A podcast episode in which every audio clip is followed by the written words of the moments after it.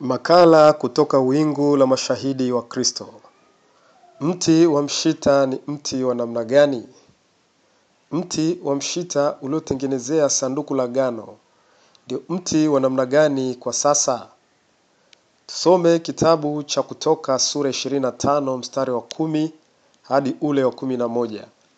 Neno la Mungu linasema, nao na wafanye sanduku la mti wa mshita urefu wake na uwe dhiraa mbili na nusu na upana wake dhiraa moja na nusu na kwenda juu kwake dhiraa moja na nusu.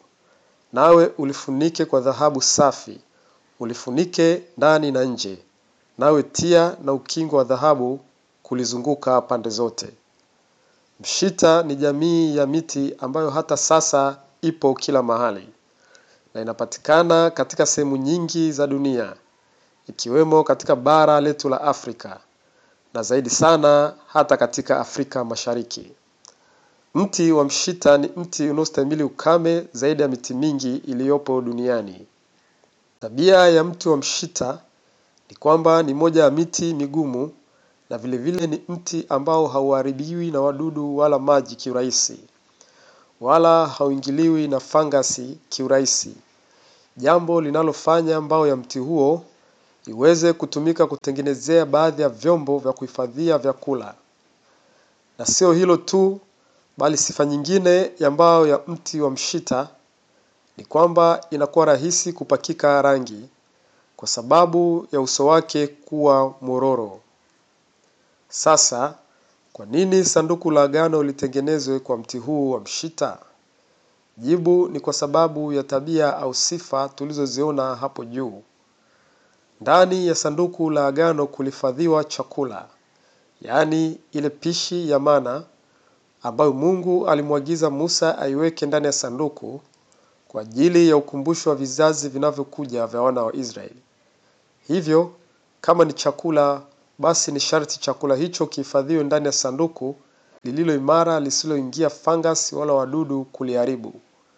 Mbao za miti mingine ambayo si za mshita hazikuwa na sifa hizo za kuweza kutunza chakula.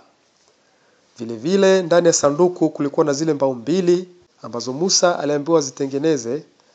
Juu yake zilikuwa zimeandikwa amri kumi kwa chanda cha Mungu mwenyewe.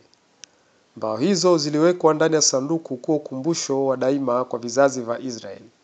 Hivyo, kama ni kitu cha muhimu namna hiyo, basi ni lazima mbao hizo zihifadhiwe katika sanduku lililo gumu ambalo haliharibiki kirahisi.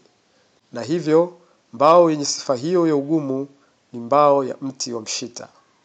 Na vile vile, ndani ya lile sanduku kulikuwa kuna ile fimbo ya Haruni iliyochipuka, ambayo nayo pia ilihifadhiwa ndani kuwa ukumbusho kwa wana wa Israeli kwamba utumishi wa kikuhani na wa nyumba ya Mungu wamepewa wana wa Lawi.